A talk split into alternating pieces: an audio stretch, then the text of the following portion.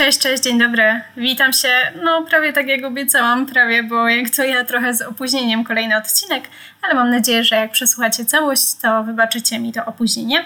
Ale trochę słowa dotrzymałam, bo dziś odcinek Miszmasz cała ja. O ostatnim półroczu w Australii. Tak, w końcu na tapecie ta Australia. Melduje się z teraźniejszości. A dlaczego tylko pół roku? Bo ostatnie pół roku miałam okazję mieszkać w najpiękniejszym miejscu na Ziemi, jakie widziałam dotychczas, i pracować w świetnej pracy. Nie tylko ze względu na wynagrodzenie, ale też atmosferę, samorozwój, no i ludzi. Mowa tutaj dzisiaj o Cairns City, czyli mieście na dalekiej północy stanu Queensland, mieście, które jest drzwiami do wielkiej rafy koralowej z jednej strony, a z drugiej strony do przecudownego, po prostu przepięknego lasu deszczowego, w którym jestem zakochana. Takie okoliczności przyrody mogłam podziwiać, kiedy po trzytygodniowej podróży ze stanu południowa Australia, po pokonaniu aż 7000 kilometrów autem i przejechaniu przez kolejną stan Victoria, stan Nowa Południowa Walia, no i sporą część stanu Queensland, dotarłam tu 10 kwietnia 2021 roku późnym wieczorem. Ale, ale, zanim opowiem, jak to się zaczęło, to jeszcze dwa słowa, dlaczego dzisiaj w ogóle taki odcinek. To może zacznijmy tak. Wiele osób e, się zastanawia, dlaczego nie mam stałej pracy, mieszkania, domu. Dlaczego, mimo że e, ostatnie pół roku miałam pracę, którą uwielbiałam i żyłam w tym najpiękniejszym miejscu, jakie oczywiście widziałam na Ziemi, i generalnie do szczęścia, no niczego mi nie brakowało. Rzucam wszystko i jadę w nieznane. Odpowiedź znajdziecie dosłownie dwa zdania wcześniej. Cytuję. Mieszkam w najpiękniejszym miejscu, jakie widziałam na Ziemi. Wyjaśniam. Jakie widziałam, bo ja jeszcze bardzo, bardzo wiele nie widziałam. I to jest klucz mojego stylu życia. Mam gdzieś w głębi zakorzenione poczucie, że jeszcze wiele przede mną, że na pewno coś, zobaczę coś, co wzbudzi mój zachwyt, że ta praca jest super, ale no zawsze może być lepiej od zawsze wszystko chciałam upraszczać, udoskonalać, ulepszać, naj, naj, naj. Lepiej, dalej, szybciej, prościej. Czasem ta cecha daje mi popalić, bo słynę z chodzenia drogą na skróty, która czasem okazuje się drogą dłuższą, ale co zobaczę sobie po trasie, no to moje. I dlaczego dziś właśnie taki odcinek? Jak wspomniałam, nie tłumaczę się, ale wyjaśniam i chcę Wam pokazać trochę inny punkt widzenia, mój punkt widzenia, bo wielu z Was, którzy mnie słuchacie, macie swoje mie jedno miejsce na Ziemi. Swój dom, rodzinę, stabilizację. Ja mam dążenie do wrażeń, do emocji, do nowych miejsc, do nowych celów. Czy któreś z naszych żyć jest lepsze od drugiego? No, ani trochę. Czy Wy czasem zazdrościcie mnie, a ja czasem zazdroszczę Wam? Jasne, że tak. No i pod moim jednym zdjęć na, ze zdjęć na Instagramie, kiedy pochwaliłam się lotem helikopterem nad wielką rafą koralową, posypały się komentarze zazdroszczę. Pomyślałam wtedy, że fajnie by było, gdyby ta zazdrość była taka zdrowa. Nie wiecie, taka z podstawówki, jak zazdrościłam koleżance jakiejś rzeczy, piórnika, płakałam, bo też chciałam mieć taki sam. Tylko, żeby ta zazdrość, jaka towarzyszy nam dziś na co dzień, kiedy ktoś właśnie kupuje sobie nawet auto, wymarzone auto, to ja zazdroszczę i cieszę się razem z nim, że mógł sobie pozwolić na nowy, wymarzony samochód i mam nadzieję, że będzie mu długo służył i będzie zadowolony z tego zakupu. I to jest moja nowa definicja zazdrości. I myślałam przez chwilę, żeby na te komentarze zazdroszczę odpisać nie zazdrość, tylko to zrób. Ale wiem, że nie każdy chce zrobić to samo. I że nie każdemu da to taką radość, jak na przykład mnie by coś dało. Pomieszałam chyba. Ale ja zazdroszczę tego nowego auta, przyznaję się, tylko że ja go wcale nie potrzebuję. Fajnie by było je mieć, ale w obecnej sytuacji ono jest dla mnie zupełnie niepraktyczne. Więc fajnie, że ktoś je ma i super, cieszę się razem z nim. Cieszę się razem z nim. Nie tak, wiecie, zazdroszczę. Dobra, tyle tytułem wstępu, teraz czas na zwykłe historie. Jak to się wszystko zaczęło? Kiedy obostrzenia covidowe pozwoliły mi uciec z południa Australii, gdzie tam nieuchronnie zbliżała się zima i chłodniejsze miesiące, to decyzja o kolejnej destynacji no, mogła być tylko jedna: północ i pora sucha. Bo w Far North Queensland, jak mawiają tutaj lokalsi, wyróżniamy dwie pory roku: deszczową i suchą. I kiedy na południu Australii, czyli na przykład w Melbourne, pada deszcz, wieje, jest 14 stopni Celsjusza wewnątrz domu, a na zewnątrz jest 16, to w Cairns na dalekiej północy jest pora sucha i temperatura w ciągu nocy tylko może kilkanaście razy przez pół roku spadnie do 15 stopni, a w ciągu dnia przepięknie, niemalże codziennie jakieś 25 stopni, takie stabilne, wiecie, polskie lato. Jest jednak druga strona medalu, bo kiedy w tym Melbourne się rozpogadza, zaczyna się takie ładne lato, to w Cairns zaczyna się piekło. A do piekła w postaci 35 stopni codziennie i pełnego słońca w ciągu dnia oraz gorących nocy, które no nie dają spać, za kilka tygodni dołączy również e, rzęsisty deszcz i wilgotność, która moje włosy zamieni w afroloki. Także jak widzicie, pora sucha, czyli czas mniej więcej od kwietnia do października, to jest najlepsza opcja, żeby odwiedzić tę tropikalną północ. I tak też zrobiłam i absolutnie nie żałuję. To teraz sprawy przyziemne, czyli mieszkanie. Z mieszkaniem, słuchajcie, poszło zaskakująco szybko, ale tak jak szybko poszło, tak trochę oczywiście niespodzianek po drodze czekało. Pokój w Sherhausie to jest mój ulubiony i znienawidzony nocleg zarazem. Zalety, no tanio, kontrakt bez większych terminowych zobowiązań, z małą kaucją i no i tyle. Minusy, ludzie, chyba mam już za duże wymagania i jestem trochę za stara na dzielenie wspólnej przestrzeni. Jak nazwa wskazuje, share house dzieli się z innymi. Pokój własny oczywiście na klucz, ale kuchnia, jadalnia, łazienka już wspólna. Problem jest, kiedy spotyka się kilka charakterowych osobowości, a nawet różne grafiki w pracy poszczególnych lokatorów. No wtedy pojawiają się kłótnie, niesnaski, ale było minęło, ok? Nadal cena za pokój wygrywa, a w końcu większość czasu się spędza w pracy, pozostały czas to zwiedzanie, no nie ma co wybrzydzać. To będzie taki plus ujemny emigracji zarobkowej, powiedzmy sobie szczerze. Kończąc narzekanie na współlokatorów, opowiem Wam, czemu rzekło mnie Cairns. Wakacyjny vibe.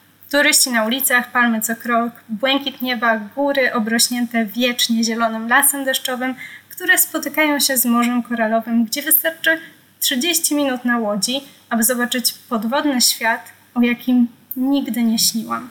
Ku ścisłości, nie śniłam, bo nie umiem pływać. Tak, moi drodzy, podróżniczka z chorobą lokomocyjną, chorobą morską, która kocha plażę i błękit wody, a nie umie pływać. Zdarza się. Ale spokojnie, jest na to sposób. Kamizelka ratunkowa w rozmiarze jakże dziecięcym z moimi wymiarami była najlepsza, do tego była w promocji. No i od tego pamiętnego dnia zakupu, nieraz wymoczona w słonej wodzie, obejrzała wiele kolorowych rybek, pływała z żółwiami morskimi i zachwyciła się niezliczoną ilością koralowców. Bo wielka rafa koralowa to gwóźdź programu.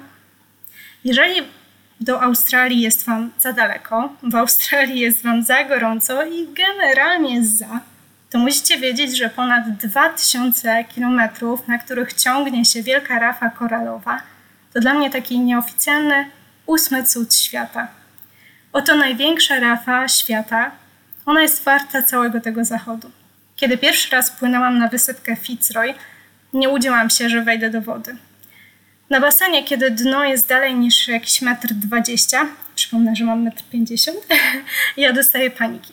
A tutaj fale, brak podłoża, no nie, nie dla mnie.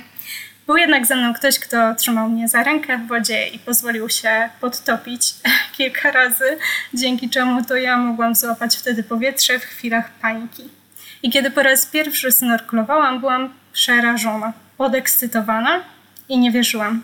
Nie wierzyłam w to, co widzę, że, wy, że istnieje taki inny, cudowny, podwodny świat.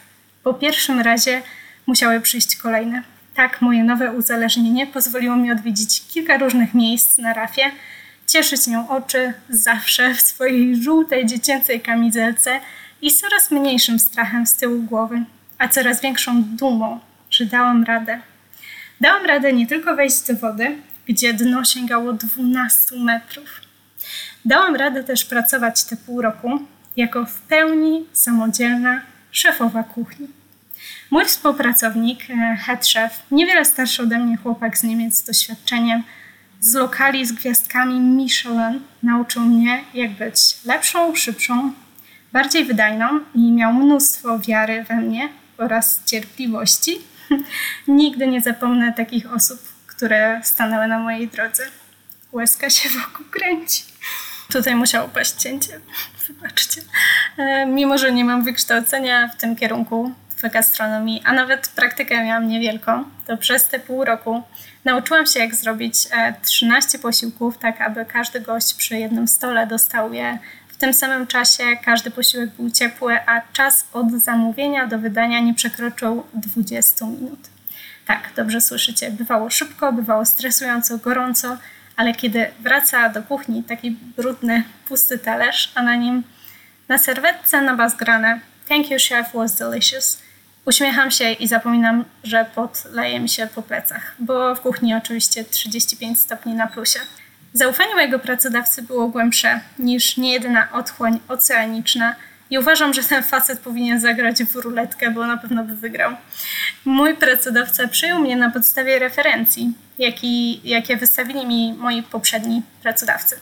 No nie miałam bogatego doświadczenia w kuchni, ba nawet moje referencje były mieszane. Kuchnia plus agrocentrum, w którym pracowałam z pająkami w Adelaide.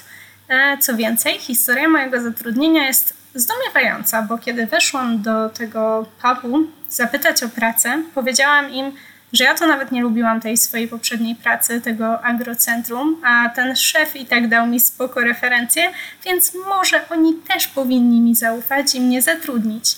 I wiecie co? Zadziałało. Po ośmiu dniach w tej maleńkiej kuchni, prowadzonej na co dzień przez jednego młodego szefa pochodzenia niemieckiego, który był moim właśnie bezpośrednim przyłożonym, miałam zostać sama. Na zmianie, na której może nie będzie się działo nic, a może będzie taki zapieprz, jakiemu ciężko podołać w dwie osoby. Ale właśnie taka miała być moja rola. Raz we dwoje z headchefem, raz sama jako powiedzmy sous-szefowa, kiedy on ma wolne. No i tak się stało. Szczerze, nie pamiętam swojej pierwszej samodzielnej zmiany. Stres był tak duży, że ja to wymazałam z pamięci. Pamiętam inne, cięższe, lżejsze. Pamiętajcie jednak, że Cairns to miasto turystyczne, a pora sucha, w której pracowałam, przyciąga turystów, więc większość z tych sześciu miesięcy raczej bywały zmiany ciężkie. Ogrom pracy, odpowiedzialność, współpraca z personelem sali, z menadżerami to jest nowe doświadczenie, które nauczyło mnie więcej niż się spodziewałam.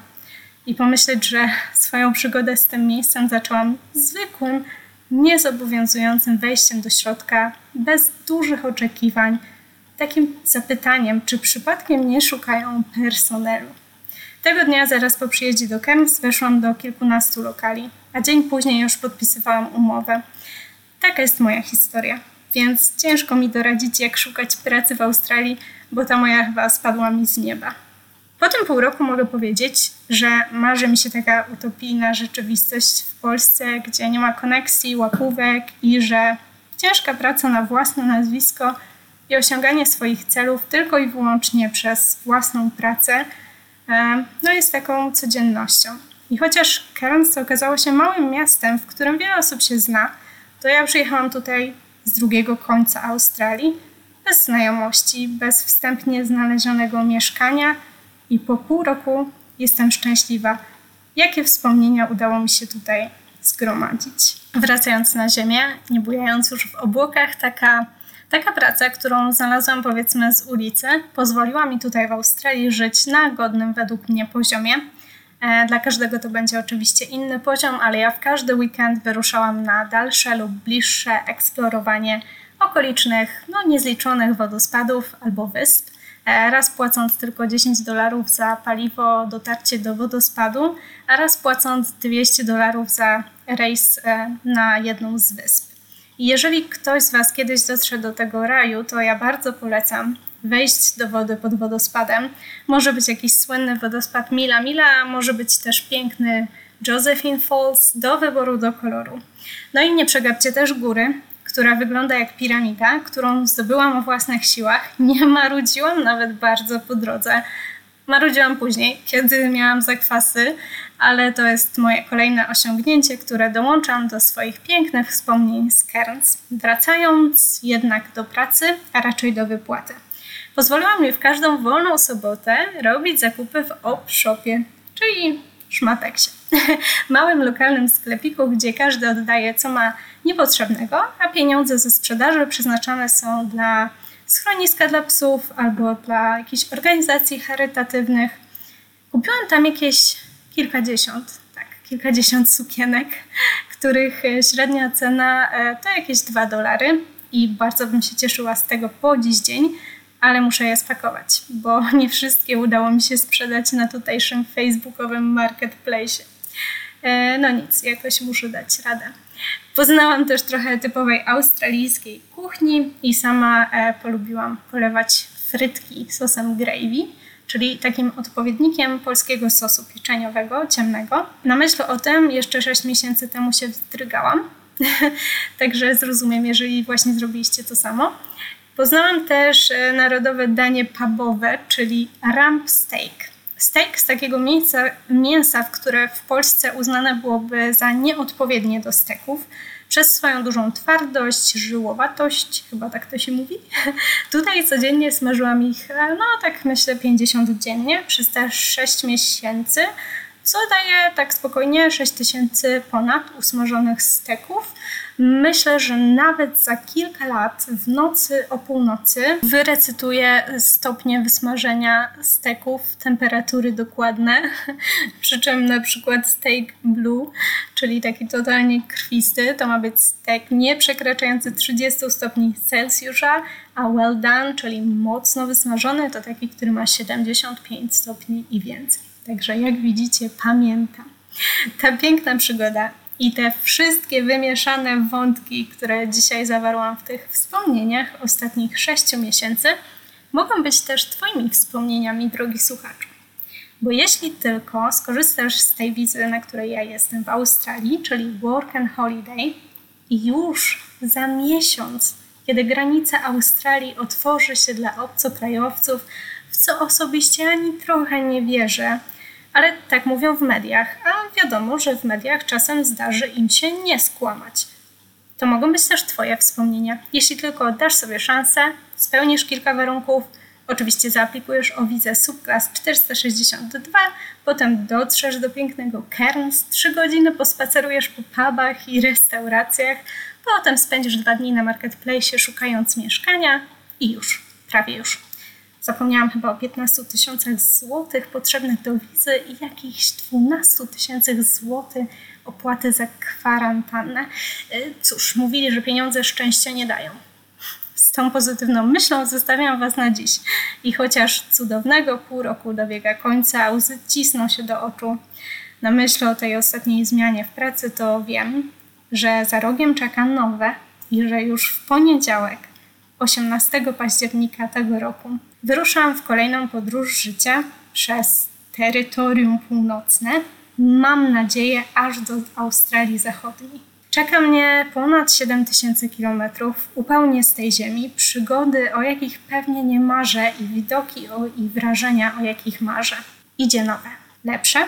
Tym pozytywnym nastawieniem to już naprawdę muszę kończyć i nie obiecuję absolutnie, kiedy się odezwę ale w kolejnym odcinku, jeśli się oczywiście pojawi, to z chęcią opowiem Wam o tym, jak to jest być w samym sercu kontynentu Australia, bo mam nadzieję, że tam właśnie dotrę.